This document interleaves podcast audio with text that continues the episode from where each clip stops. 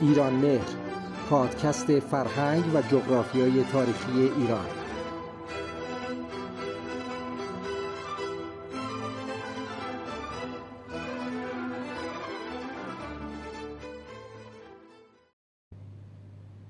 خانم ها و آقایان سلام.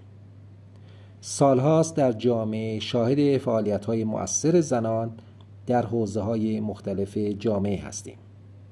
در بین پذیرفته شدگان دانشگاه ها شاهد این هستیم که 70 درصد آنها در مقاطع مختلف و حتی در مقطع دکترا هم از خانم ها هستند.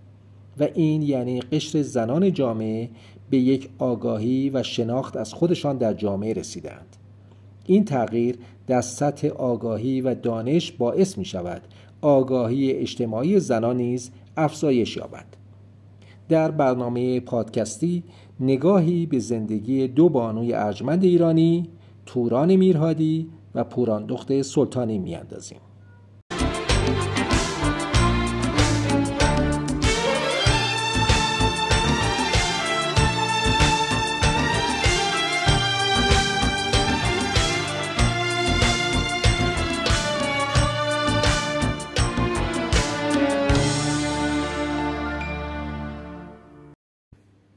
در سال 1295 شمسی اولین گروه از دانشجویان ایرانی به آلمان اعزام شدند. در میان آنها فردی به اسم فضلالله میرهادی بود که در رشته مهندسی راه و ساختمان مشغول به تحصیل شد. آن سالها سالهای پایانی جنگ جهانی اول بود و فعالیت های دانشجویی در دانشگاه های اروپا در اوج بود. در یکی از جلسات دانشجویی دانشگاه مونیخ فضلالله با دختر هنرمند و مجسم ساز به اسم گرتا دیتریش آشنا شد. این آشنایی به ازدواج منجر شد. بعد از پایان تحصیلات فضلالله میرهادی به همراه همسرش راهی ایران شدند و او به پروژه راهن سراسری ایران پیوست. محل زندگی آنها تهران بود. و تابستانها برای دور ماندن از بیماری های واگیردار آن دوران در شمیران و در چادر زندگی می کردند. در همین زمان بود که چهارمین فرزند این خانواده به نام توران در 26 خرداد 1306 به دنیا آمد. بزرگ شدن در ایران با فرهنگ ایرانی و داشتن مادر آلمانی توران را از کودکی با فرهنگ و ادبیات کشورهای مختلف آشنا کرد. توران میرهادی پس از اتمام مدرسه برای تحصیل در علوم طبیعی به دانشگاه تهران رفت. در همین دوران بود که با جبار باغچبان آشنا شد. این آشنایی تأثیر زیادی روی آینده توران داشت. جبار باغچبان طراح سواد آموزی به بزرگسالان و مبارزه با بیسوادی بود و در دبستان سعدی سرچشمه تهران تدریس می کرد. توران با حضور در کلاس های او با هنر باغچبان در تدریس به کودکان ناشنوا آشنا شد و مسیر زندگیش تغییر کرد. درک اهمیت سواد و آموزش کودکان از پایه باعث شد از رشته علوم طبیعی انصراف دهد و در کلاس های محمد باقر هوشیار که استاد علوم تربیتی در دانشگاه تهران بود به صورت آزاد شرکت کند. بعد از این دوران برای تحصیل در رشته روانشناسی تربیتی و رسیدن به نگرشی نو برای آموزش و پرورش کودکان به فرانسه رفت. این دوران مصادف بود با پایان جنگ جهانی دوم و توران با اروپای ویران و قحطی زده روبرو شد.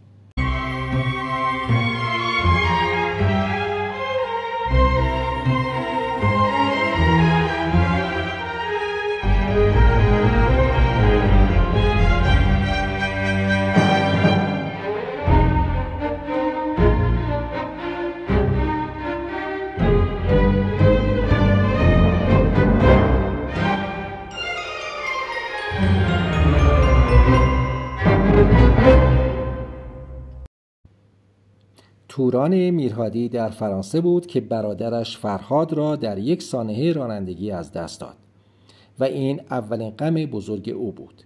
این غم تمام عمر همراهش بود و تصمیم گرفت تمام زندگی و دانش خود را به یاد برادرش صرف کودکان سرزمینش کند. ایده مدرسه فرهاد و پیدا کردن روشی جدید برای تربیت کودکان حاصل این فقدان بود. توران میرهادی به دلیل قولی که به پدرش داده بود بعد از پایان تحصیلات در سال 1330 به ایران بازگشت. بعد از ورود به ایران برای به دست آوردن تجربه کار در پیش دبستانی مربی مهد کودک شد. در همین سالها با سرگرد جعفر وکیلی ازدواج کرد. این ازدواج عمر کوتاهی داشت. و یک سال پس از آن جعفر وکیلی بعد از کودتای 28 مرداد اعدام شد. این در حالی بود که تازه فرزند اولش پیروز به دنیا آمده بود. این اتفاق تنها کمی بعد از فوت برادرش ضربه بزرگ دیگری به او وارد کرد. این اتفاقات هرگز قرار نبود توران را از پا درآورد. چون گفته مادرش را به خاطر می آورد که غم بزرگ را تبدیل کن به کار بزرگ. بعد از آن با محسن خمارلو از دوستان همسر سابقش ازدواج کرد. او دبیر و مدرس شیمی بود و در تأسیس مدرسه فرهاد کمک بسیاری کرد. در سال 1342 پسر چهار سالش کاوه را در یک سانحه رانندگی از دست داد. چند روز بعد از اتفاق به مدرسه برگشت و با خودش عهد کرد که جای کاوه را با کودکان ایران پر کند در سال 1349 مادرش را از دست داد توران میرهادی کتاب مادر و خاطرات پنجاه سال زندگی در ایران را درباره نقش مادرش و تأثیرش روی زندگی خود نوشته است. در مرداد 1358 محسن خمارلو همسرش فوت کرد. او وصیت کرده بود با یک سوم اموالش برای کودکان کاری کنند. سرمایه اولیه فرهنگنامه کودک و نوجوان اینگونه تأمین شد. به دلیل کم بودن کتاب های داستانی کودک و فقر محتوا در این زمینه توران میرهادی در سال 1339 به همراه پنج نفر دیگر شورای کتاب کودک را با مشورت مرتزا ممیز تصویرگر و عبدالرحیم احمدی نویسنده شاعر و پایگزار دانشگاه آزاد راه اندازی کرد. مهمترین دستاورد این شورا فرهنگنامه کودک و نوجوان بود. راه اندازی فرهنگنامه کودک و نوجوان با هدف تولید منابع خواندنی بومی در زمینه فرهنگ و هنر و تاریخ ایران به شکل کتاب برای تمام کودکان و نوجوانان ده تا 16 ساله بود. این فرهنگنامه اولین کتاب مرجع فارسی مصور بود که برای کودکان و نوجوانان فارسی زبان تعلیف شد. این فرهنگنامه با پنج نفر شروع شد و امروز بیش از 400 نفر نویسنده، ویراستار، مترجم و تصویرگر به صورت داوطلبانه در طرح تعلیف فرهنگنامه مشارکت دارند. نخستین جلد این فرهنگنامه سال 1371 به چاپ رسید. توران میرهادی در سن 89 سالگی بر اثر سکته درگذشت. میراث او برای کودکان و نوجوانان فارسی زبان تا همیشه پابرجاست او تمام عمرش را صرف آموزش و پرورش کودکان کرد و وقتی هنوز بزرگسالان هم به منابع آموزشی و اطلاعاتی دسترسی نداشتند برای کودکان کتاب نوشت.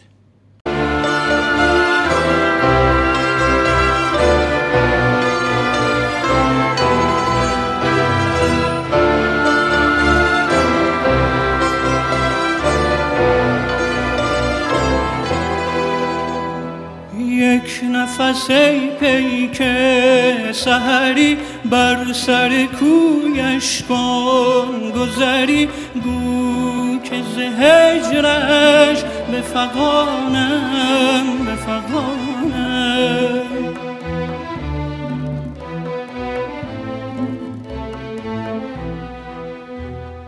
ای که به عشقت زنده منم گفتی از عشقت دم نزنم من نتوانم نتوانم نتوانم.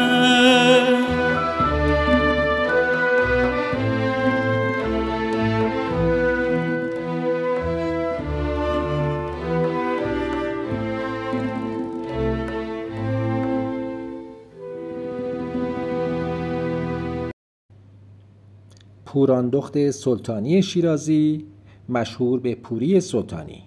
دختر مهدی سلطانی شیرازی و رقیه خانم هایری دختر شیخ عبدالله هایری مازندرانی. پوری سلطانی تحصیلات ابتدایی و متوسطه را در تهران گذراند. در آن زمان به عضویت سازمان پیشاهنگی دختران ایران درآمد. در سال 1331 از دانشکده ادبیات دانشگاه تهران به اخذ درجه کارشناسی ادبیات فارسی نائل شد و در همین سال در وزارت فرهنگ استخدام و معمور تدریس در مدارس ساری شد. همراه تدریس فعالیت سیاسی هم می کرد. در این شهر سخنرانی هایی برپا می نمود که عمدتا سخنرانان از فعالان سیاسی همان شهر بودند. با کودتای 28 مرداد 1332 ماندنش در آن شهر خالی از خطر نبود. پوری سلطانی در 27 خرداد 1333 با مرتزا کیوان روزنامه نگار و منتقد ادبی ازدواج کرد. هنوز سه ماه از ازدواج آنها نگذشته بود که پوری و همسرش دستگیر شدند.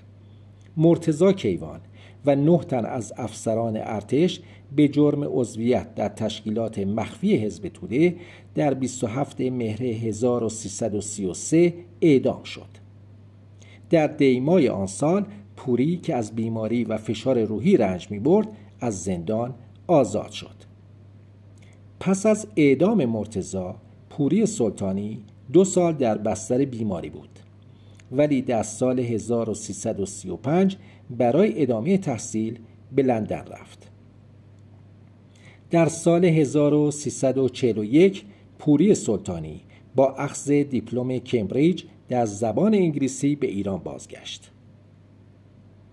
وی در سال 1345 در آزمون ورودی کارشناسی ارشد کتابداری که به تازگی در دانشگاه تهران دایر شده بود شرکت کرد و پذیرفته شد.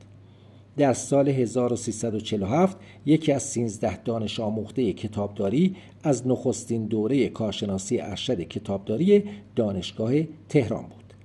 در همین سال برای تدریس درس فهرست نویسی و ردبندی در همان دوره دعوت شد. او همچنین عضو هیئت علمی دانشگاه تهران و استاد گروه کتابداری کتابخانه ملی ایران نیز بوده است.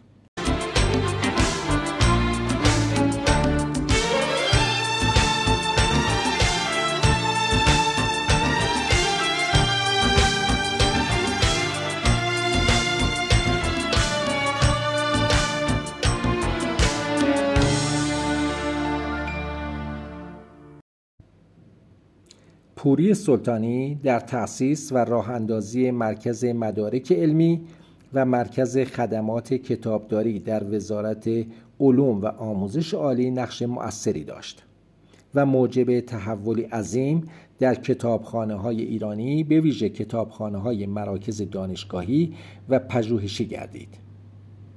پوری سلطانی در پست مدیریت تحقیقات و با کمک نیروهای جوان و دانش آموخته کتابداری توانست مهمترین قواعد و استانداردهای بین المللی کتابداری را به فارسی ترجمه و با تحقیق و پژوهش آنها را بومی و ایرانی کند.